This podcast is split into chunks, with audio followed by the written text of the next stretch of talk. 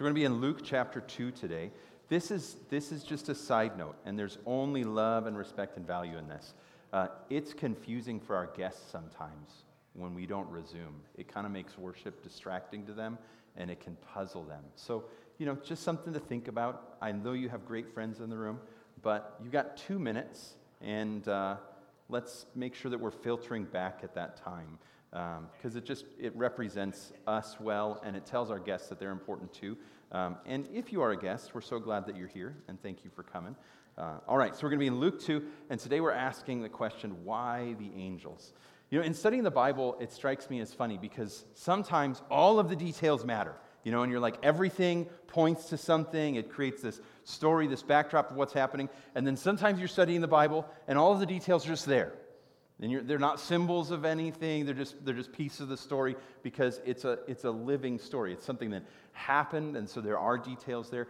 And so it's, it's interesting to learn the times to focus on those details and the times to realize that there's just a, a real story that's happening. And the birth of Jesus is a time where the details are really significant because this crazy thing happens in the Bible.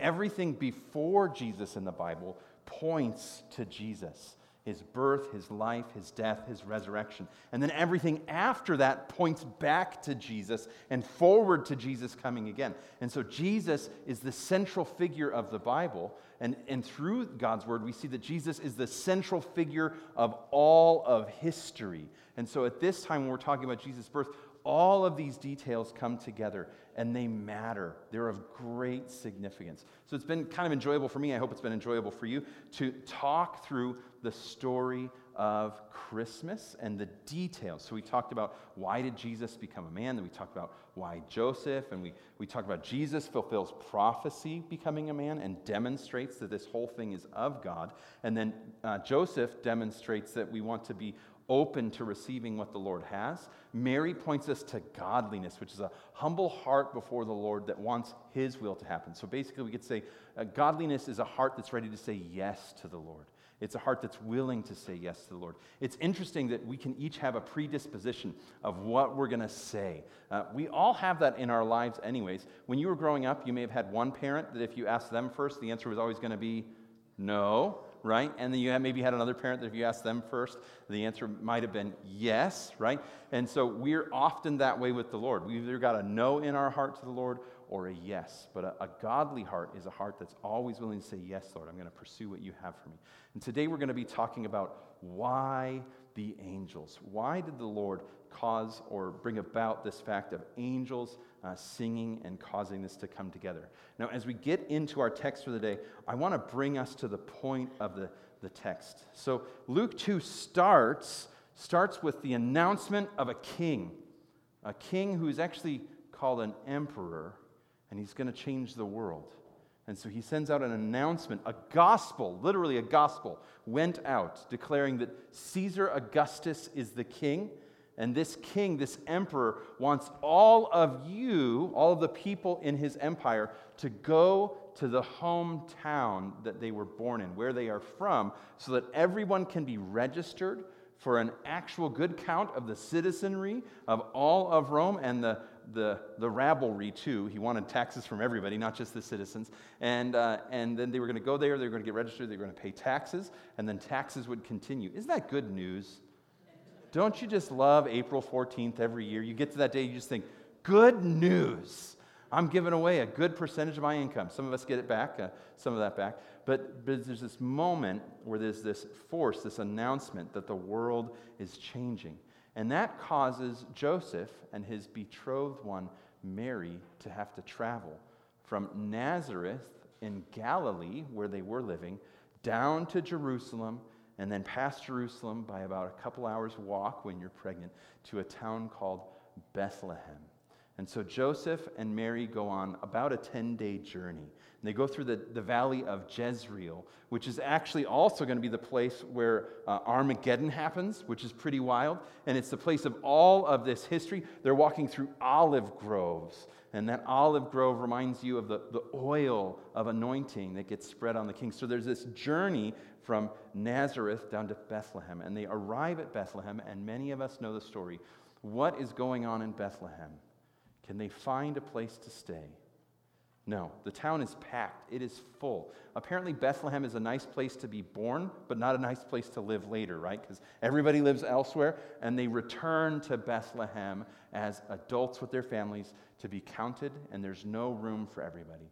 And so Joseph and Mary arrive, and they can't stay anywhere, and they end up staying with the animals in a barn, or some translations say cave. Uh, often in those early homes, they, they would have had a place for the animals to stay that they owned when it was not nice out, when it was cold, and then they would have had other places for the animals when it was nice. So it's winter, it's not nice, and so Joseph and Mary don't get to stay in the house, they have to stay in the garage, right? Uh, but that garage is a little more humble than your garage because it doesn't uh, house all of your extra goods for your house with the donkey outside. The donkey's in there with the sheep and all of those things. So it's a, it's a working barn, you could say. And Mary and Joseph are in that place. And it comes about that while they're in Bethlehem, that Jesus is born. And so Jesus is born in a really humble situation, not accepted, not known by the very people he came to save. And he was wrapped in swaddling cloths, which means strips of linen that were soaked in like a, a, salty brine mixture. And then they wrapped the baby with that. That was common medical care then, okay? So basically, they were taking care of Jesus. But they didn't have, now in the hospitals, they've got like this cool thing that rolls in, the baby goes on that, and the diapers are all there. It's really neat. It's sort of like this rolling bassinet. There was no bassinet. And so they put Jesus in a feeding trough or a, a feeding sort of, what is that? I'm not a farmer. Yeah, a bin, a bin, a grain bin, right? And so there's Jesus there, and he's, he's with the hay or the, the grain, and, and that's where they are. And so that's where the passage today starts. And so if you have your, your Bible, we're going to read Luke 2 uh, 8 and following. It says, In the same region where shepherds were staying out in the fields and keeping watch at night over their flock, uh, oh, there were, pardon me. Then an angel of the Lord stood over them, and the glory of the Lord shone around them, and they were terrified. But the angel said to them, Don't be afraid, for look or behold, I proclaim to you good news of great joy that will be for all the people. Today in the city of David, a Savior was born for you, who is the Messiah, the Lord. And this will be a sign for you. You will find a baby wrapped tightly in cloth or swaddling clothes, and lying in a manger. And suddenly there was a multitude of heavenly hosts with the angel praising God and saying, Glory to God in the highest heaven, and peace on earth to people he favors. Then the angel left them and returned to heaven. The shepherds said to one another, Let's go straight to Bethlehem and see what has happened, which the Lord has made known to us. They hurried off and they found both Mary and Joseph and the baby who was lying in the manger. After seeing them, they reported the message they were told about this child, and all who heard it were amazed at what the Lord said to them. The word of the Lord. Hey, as we continue to learn, let's take a moment and ask God to bless our time of learning and ourselves. Uh, Father, we thank you for the truth of Jesus. We thank you that, that God became flesh that you looked throughout history and before the foundation of the world, before you made anything, you chose this moment in time in history. You chose salvation through your Son. We praise you for that. Father, we pray that in this time you would help us to put away all distractions from our minds, Lord. Our world is busy and it's filled with so much information, and we have to constantly uh, put off these things that are bombarding us. So I pray, Father, that that right now you would help us to set those things aside and to focus on you and to hear from you. And we pray, God, that you would build this ability in us to guard our minds and hearts so that we can hear from you perfectly and regularly. We pray these things in Jesus' name. Amen. Okay, so the, the angels and the appearance of the angels leads us to see the wonder of the incarnation it leads us to see the wonder of the incarnation. Uh, this thing, angels coming around uh, when babies are being born or when the birth of babies is announced, is an incredibly rare thing in the story of God through the scriptures. If you're familiar, you might remember the story of Hagar in Genesis. Hagar is Abraham's uh, mistress or concubine, if you will. She was his wife's handmaiden. His wife Sarai was barren. And so she said, Hey, I'm not able to give you a son and heir, and God promised one, so let's just help God out in his promises. And so why don't you be with my handmaiden, maiden, and maybe we will receive a son and heir that way. Now, is it good for us to rush God's plans, to urge them along? Do we need to help God move his hand in our lives? No, not really. But sometimes, wouldn't you like to?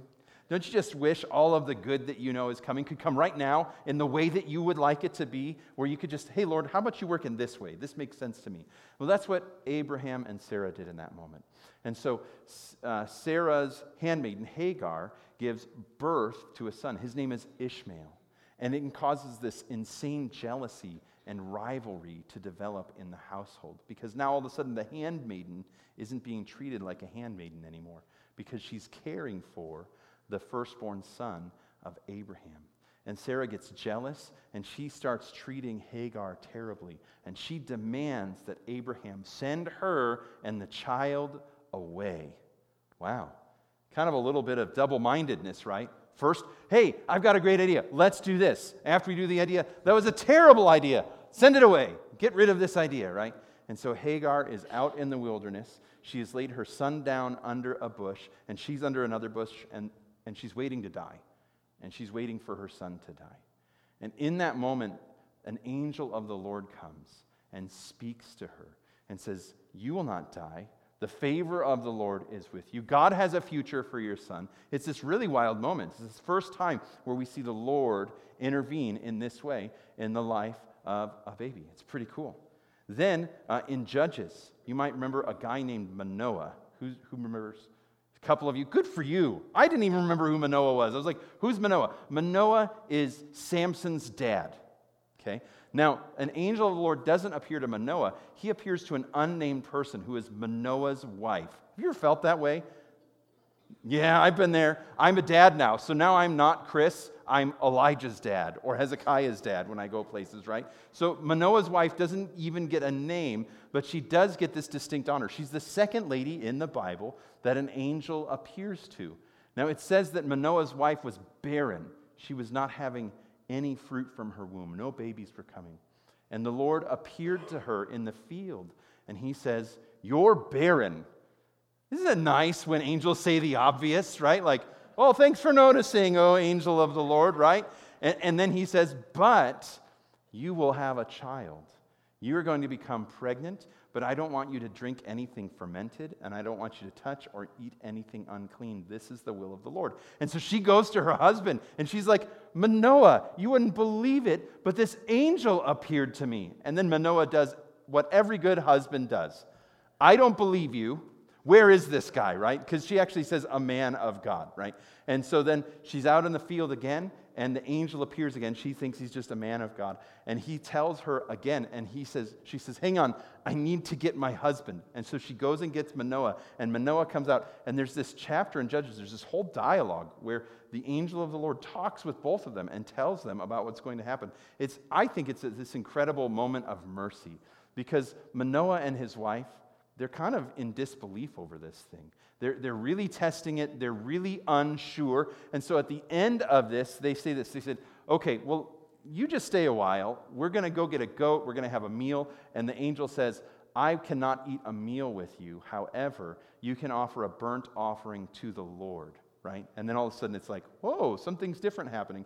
And they offer this burnt offering to the Lord, and it says that he went up into the heavens in the smoke of the offering.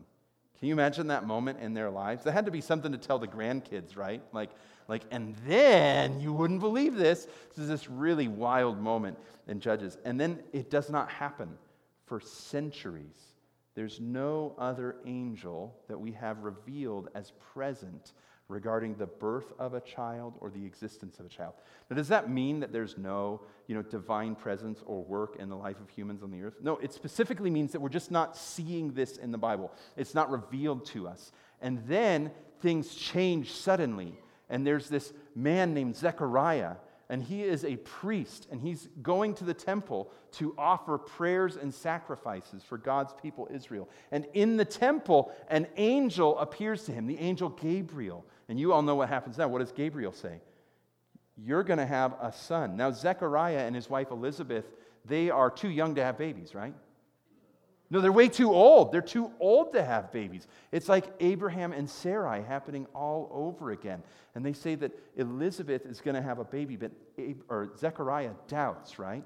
And so the angel says, This will be a sign for you. You will not be able to speak until the child's birth. I think Elizabeth was either distraught or elated. I don't think anything in between, right? It was either the best 10 months of her life or the worst. We don't know which. We'll say it was the worst. How about that? Because we're gracious in our hearts. And so he can't speak for 10 months, but he knows that it's, the child is going to be named John, that he's going to have this incredible ministry heralding the Christ. So that's pretty cool. So God's up to something new. And then, shortly thereafter, an angel appears again to whom? To Mary. Wow. So the first one is separated by generations, this double appearance. And the second one is separated by probably weeks, right? Because when Mary goes to see Elizabeth, what happens in Elizabeth's womb? John jumps. So, how old, ladies, before you start to feel the baby moving? I know there's like, you get the emails, he's like, it's cashew, it's a lemon, it's an orange, it's a grapefruit, it's a butternut squash, it's a bear. You know, I don't know. But all of this information comes. Anybody tell me how many weeks before you feel the baby moving? About four months. Okay, just a matter of months. So, it's just a matter of months separating these two because John jumps in the womb and there's this moment of exclamation, of praise. We talked about this last week, and wonder, right? And so, just a little while later, an angel comes and speaks about this baby Jesus who's going to be born. But then the angel has to come back and talk to who? Joseph, because just like Manoah, Joseph is like, I don't know about this, man. It's just funny how often our lives can be filled with doubt. And then the Lord meets us in that place of doubt. I'm so grateful for that. And so the angel appears to Joseph in a dream and he says, No, it's just like your wife says. It's just like your betrothed one says. She is pregnant by the Holy Spirit. Don't fear marrying her, which is just really awesome, right? And so we have now this triple appearance. It feels like something new, something big is about to happen. And then when Jesus is born, it's confirmed. Because when Jesus is born, an angel comes. And the angel doesn't just come to the family that's receiving this child, this angel appears to the shepherds in the field. There should be these bells going off in our mind. God is up to something new. God is changing things. Things are going to be different from here because we've, we've never seen the Lord work this way before. Never in all of history has He highlighted the birth of one person so much as God is highlighting this very important birth. God is up to something wonderful, and God is up to something new. You know, I know that sometimes Christians can get really uh, kind of bah humbug about the Christmas season because there's so much hype that happens and, and so much commercialism has crept in. But, but that commercialism is actually taking advantage of hype that God has created, uh, that, of energy and goodness that God has put into this story and this season, because this season is supposed to be filled with a sense of holy anticipation and awe and wonder. I, want you to go back the, the weeks or the, the months or the decades, whatever it takes to get back to that place of childhood where when you see the Christmas tree go up, that there's something igniting inside of you. When you see the presents start to be wrapped and put under the tree, there's a sense of hope and wonder and joy. That when you, you wake up that Christmas morning, there's this, this thing inside that says, This is a special day like no other day. Because all of those things are supposed to point in our hearts to the wonder and the awe and the goodness of Jesus. You know, C.S. Lewis says it like this If my heart is made to love, there must be something out there that is only lovely.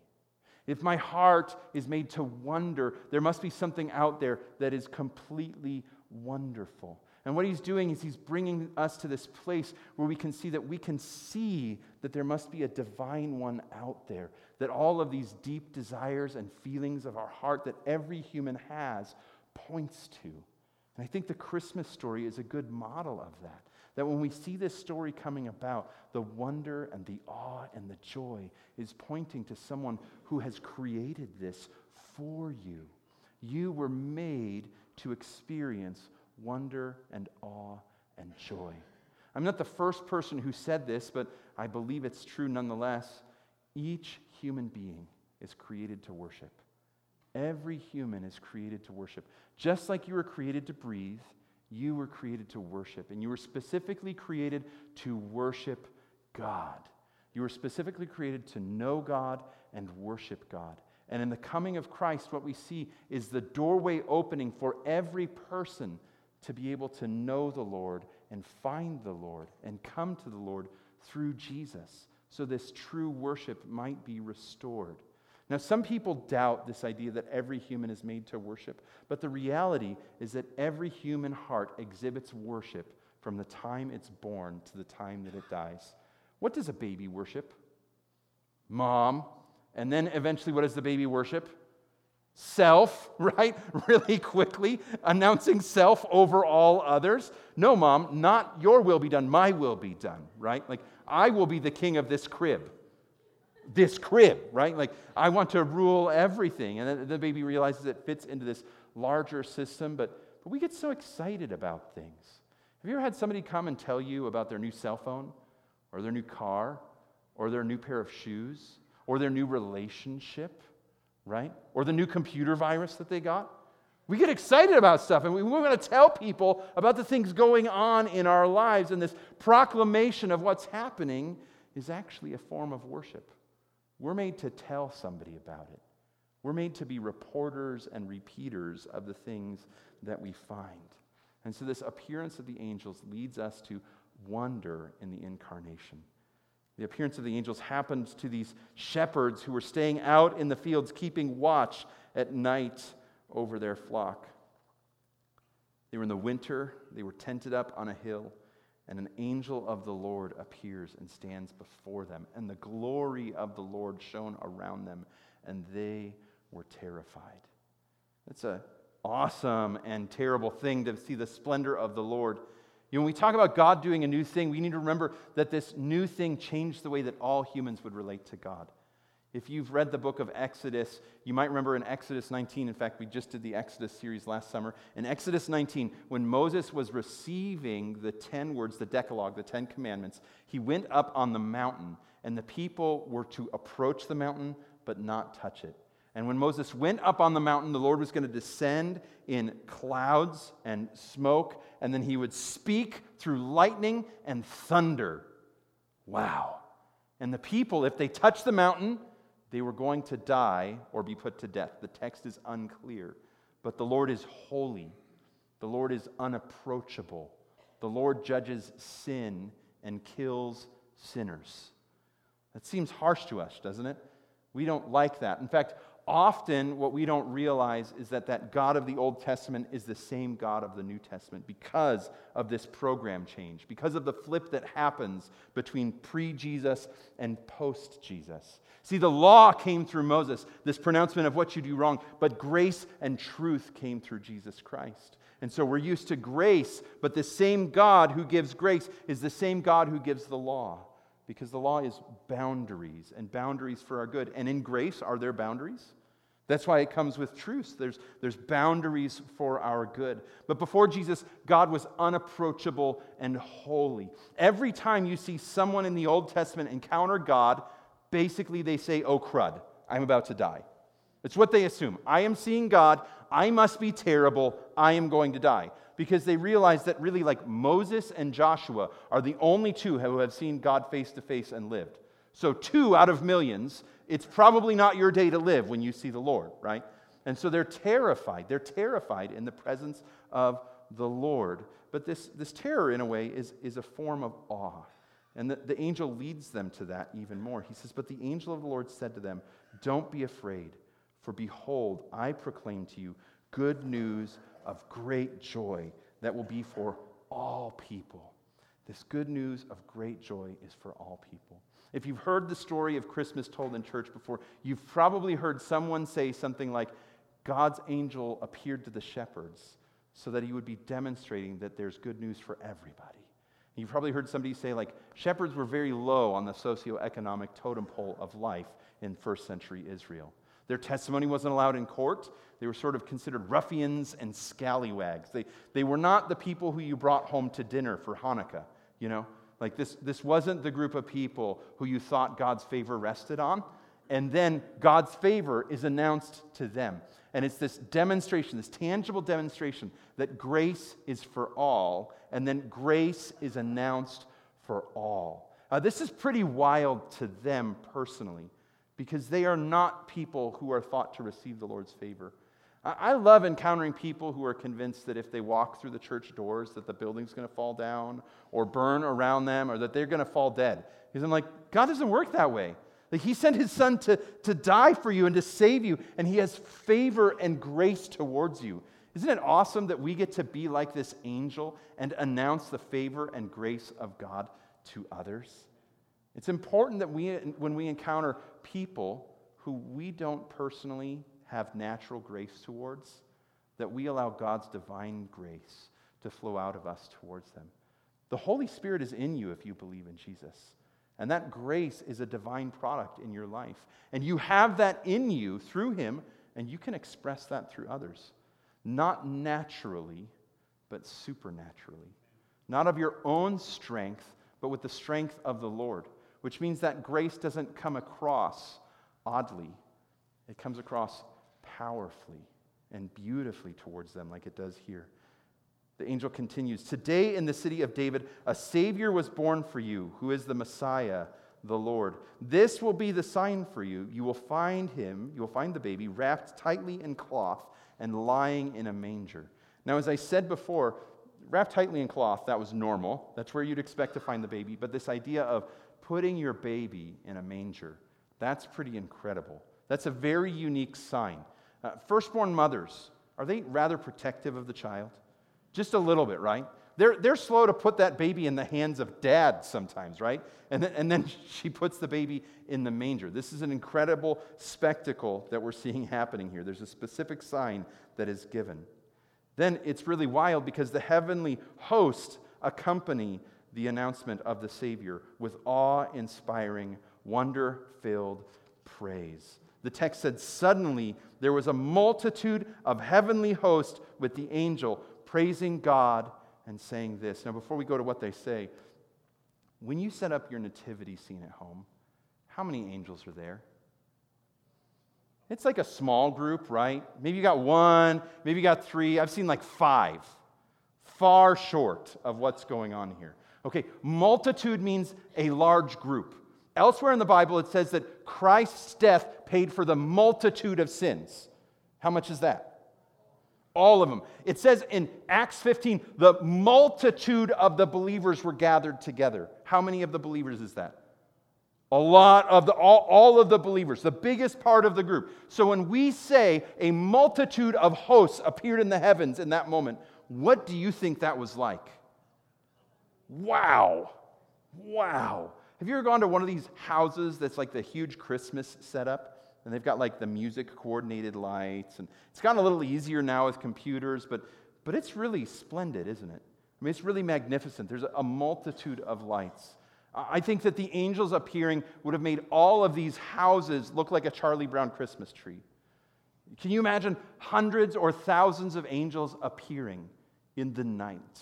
There was just a little opening for the one angel, and then all of a sudden, everywhere around them, there's a heavenly host singing and proclaiming and praising God. And they say this Glory to God in the highest heaven and peace on earth to people he favors. Wow. Glory to God in the highest heaven. This is astounding. I, I said that like three times before Jesus was born, angels announced the, the coming of a child or protected a child, right? But there's no other time in history where a heavenly host chorus appears in the heavens, praising the Lord for the birth of a child. This is an incredibly unique moment. Jesus is not just a special baby, he's not like anyone before. He is the Lord of hosts. He's not just a judge or a deliverer. He's not just one who's going to bring us into a new way of knowing God. He is God Himself, wrapped in the flesh. When I say Lord of hosts, I mean that He led the Lord's armies. Okay? This baby, throughout eternity, has led the armies of the Lord. Remember what Jesus told Pilate? I think it was Pilate. I should have read this. I read so many other places in the Bible. Uh, but, but as Jesus is dying, he says that if I wanted to, I could call 12 angel uh, legions, legions of angels, to come and rescue me. Do you know how many angels that is? There are about 5,000 soldiers in a legion. So Jesus is saying, if I just said the word, 60,000 angels would be right here, delivering me from all of you. Can you imagine that much power being vested in one person? That's huge. One angel destroyed Sodom and Gomorrah in a day. 60,000 angels? No problem. We could, we could vacuum the earth of everything that's wrong in about a half a second with 60,000 angels. This is an incredible amount of power in one being. And this one being decides to become one baby. One helpless baby, submitting himself to humanity, becoming one like us. You know, it, it's significant that we tell this story every year.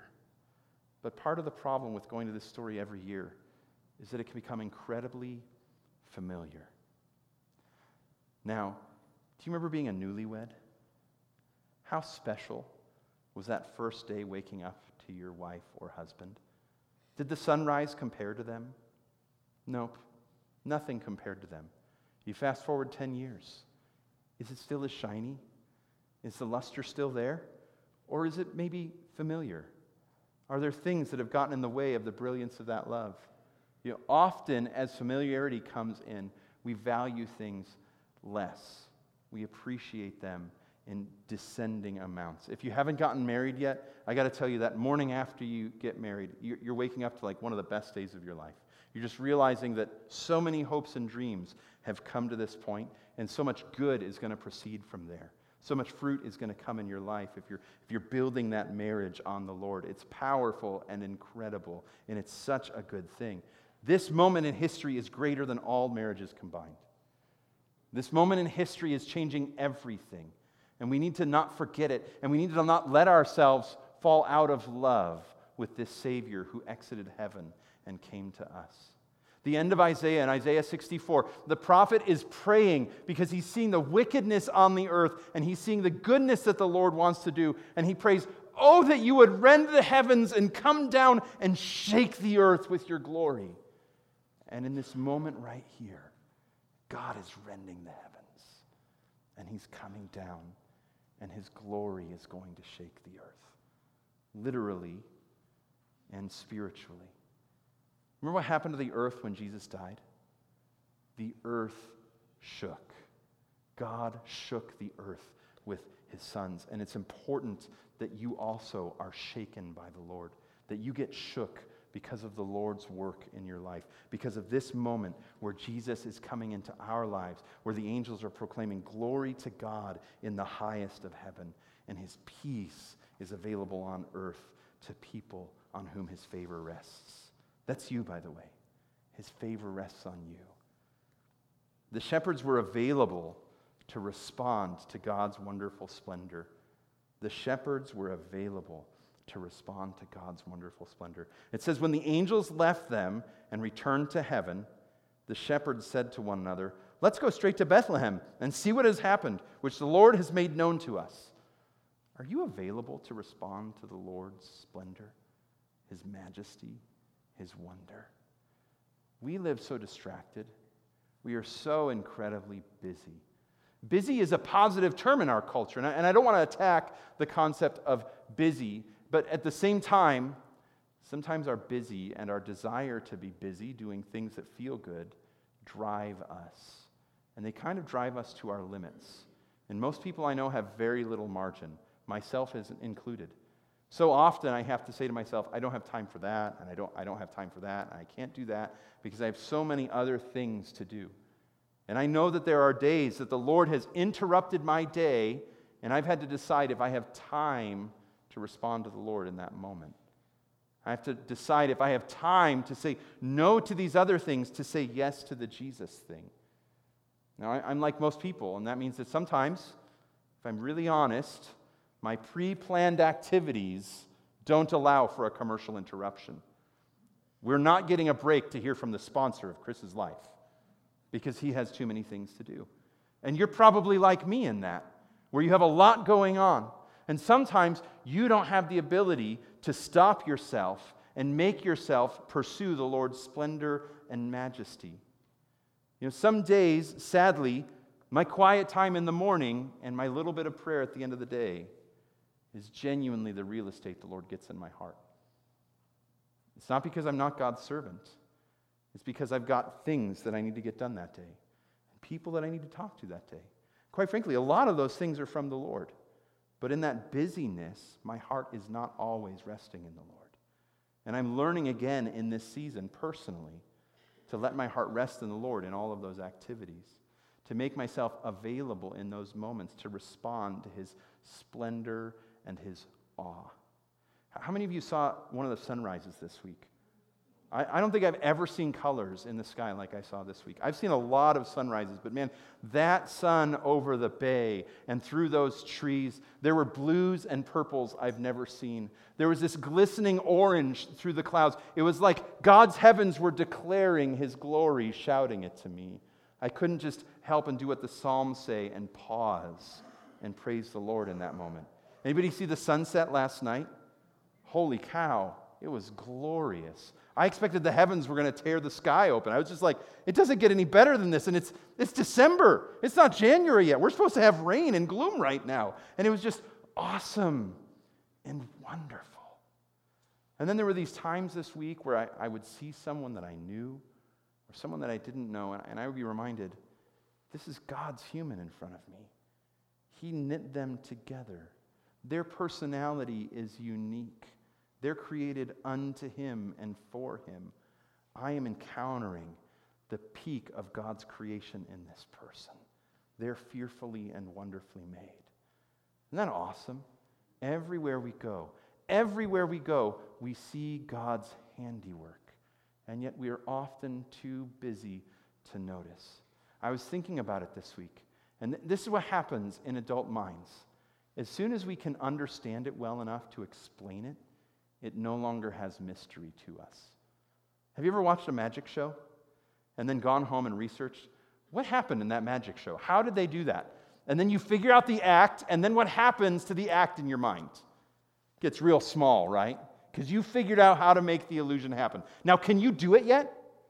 Absolutely not. In fact, as hard as I've tried, I've never been able to pull off a card trick in my life. I'm terrible at sleight of hand. I don't do illusion. I don't lie well. What you see is what you get from Chris Garrison, right?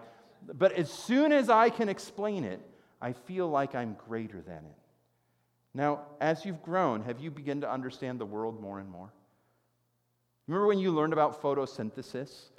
And why the leaves are green and what's happening inside of those leaves and how they're taking sunlight and the stuff they get from the soil and they're turning it into life. And you remember how awesome it was in that moment? Maybe you're not as nerdy as me, but I remember seeing this and I was like, this is incredible. Plants make life from light? Wow, I have to eat cheeseburgers. They just lay out in the sun all day and they get so big and strong and they live longer than us. I can't believe this. And then once a year, it's like they're dying. They lose their life and then somehow they come back again. Isn't this incredible? But I've been through a lot of springs and summers and falls and winters. And I see these things happening and I go, that's nice, they're making chlorophyll. and I lose my sense of wonder and awe my heart becomes less available to worship the Lord. These shepherds provide a model for us. God does something, and what do they do?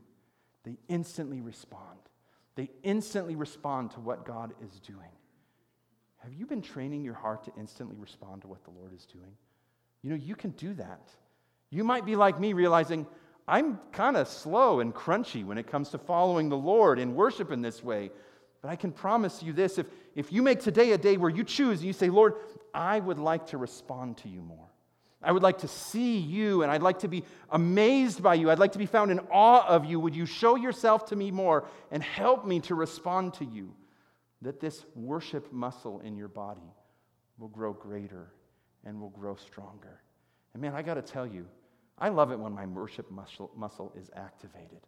I love it when there's a deep response in my heart to the Lord and what He's doing. In that moment, I know life and I know joy and I know goodness and I know wonder more deeply than in other times, and it fuels me. In 2 Corinthians, Paul tells the Corinthian church that God's glory is their spiritual fuel, it's their spiritual food. And the, the concept of God's glory is God's revelation. The New Testament word for glory is the word for light. And what does light do? Light reveals, light shows. Light shows up in the darkness and it's not diminished. So the shepherds leave.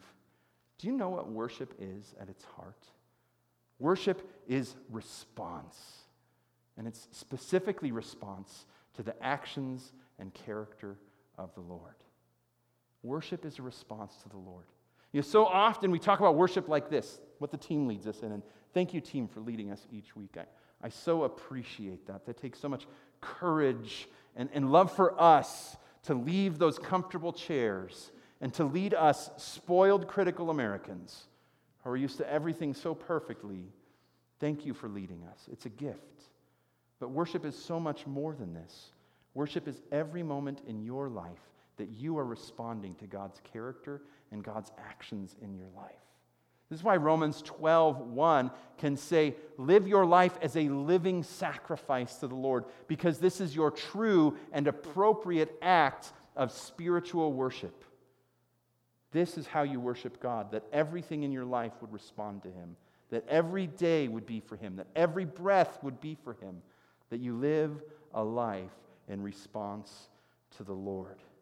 So, the foundation of worship is God, who He is, and what He has done because of who He is. We see that foundation so clearly in Jesus. It says that He is the exact representation of God's being. In Jesus, the fullness of God dwelt bodily. He represents the Lord, and we can know Him through Christ. Our worship is a response to the actions and character of the Lord. And so the shepherds, they hurried off and they found both Mary and Joseph and the baby who was lying in the manger. Now, what happens next is incredible, and it shows us this truth. Your worship is a powerful testimony to others. Your worship is a powerful testimony to others. Now, remember, worship isn't just this. Well, by the way, this, when you're singing in church, it blesses your brothers and sisters. My kids love to sit in the front row. At six foot three or four, whatever I am, I don't like standing in the front row because I basically, I'm a human screen. And if I'm not just doing this, the screen is bigger, right? Like, and, and I just don't like that idea of blocking people. My kids want to be front and center. Uh, one time when they were really little, I said, No, we're going to sit in the back. I'm, I'm tired of this. I don't like this. And during worship, my son, my five year old, grabbed my arm and he goes, Dad, do we have to stand here again? This view stinks. I was like, What are you talking about? So then I knelt down by him and I realized that he's like the midget in the elevator. And I was like, Oh, you can't see anything happening on the stage. All you see is people's backsides, and you want to be able to experience what's happening. And we will be in the front row for the rest of your life until you say no, right? If that's what it takes for you to encounter the Lord, that's where we're going to be. But going back to the, the moment here, your worship is a, a powerful testimony to others. It, it, demonstrates what's going on in your heart. And, and it is like a, a, billboard of what God has done and who God is. You know, it says, after seeing them, the shepherds reported the message they were told about this child, and all who heard it were amazed at what the shepherds said to them. Wow. All who heard it were amazed at what the shepherds said to them. So the shepherds come, and they're carrying this testimony of angels, of an announcement of the birth of a Savior, of this promise of a sign, a child wrapped in swaddling cloths and laid in a manger. And then they show up to town, and they're making a ruckus because a good shepherd isn't going to leave his sheep out there on the field, and they're looking for a baby in a manger, and they find him. There's great noise in Bethlehem that night, and it's noise of a Savior being born and everyone hears it and they're amazed by what the Lord has done. Do you realize the power of your testimony is life saving power? It really is. Your testimony is unique and beautiful. Your testimony of putting your faith in the Lord is a display of the gospel.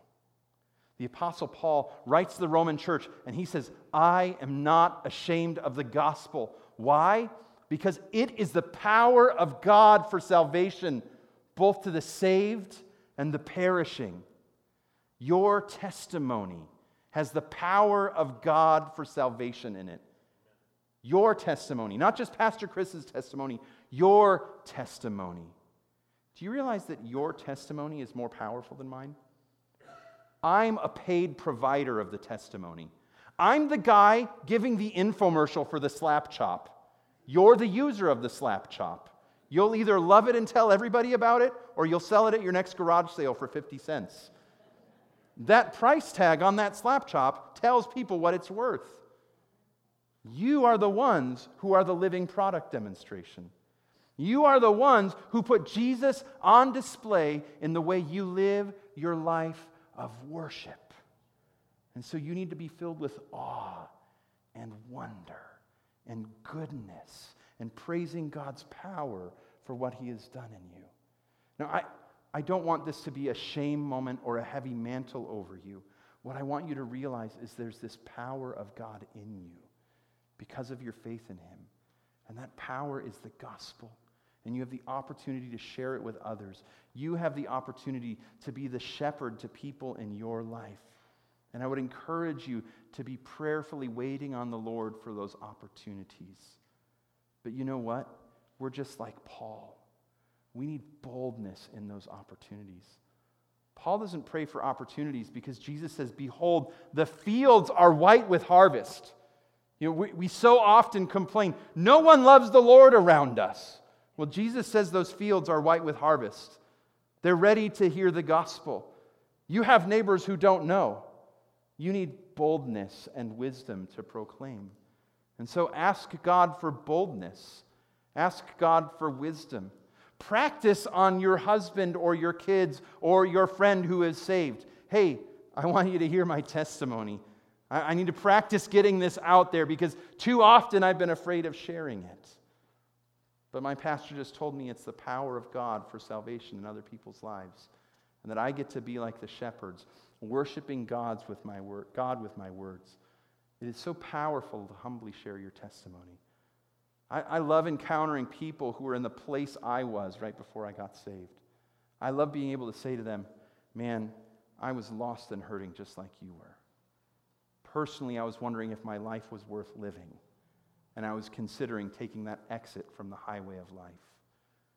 And then the Lord encountered me, and someone told me that Jesus died for my sins, and that I was accepted by faith in him, that God would accept me. And it blew my mind, and Jesus transformed me. And let me tell you about some of that. And I, I just share my testimony, and I can see in them that the hope that I have found is contagious. I can see in them that the awe that I discovered that day is causing wonder in them. Could this be true for me too? See, this sharing of the story is powerful, and the shepherds demonstrate that your worship is a powerful testimony to others. All who were amazed at what this, all who heard were amazed at what the shepherds said to him, them. The angels show us the wonder and the awe of the birth of Jesus, the Lord of hosts. But do you see the wonder? Are you filled with awe? Or are you too busy? Or has it become too familiar? Or are you too distracted in your heart from things that are weighing you down?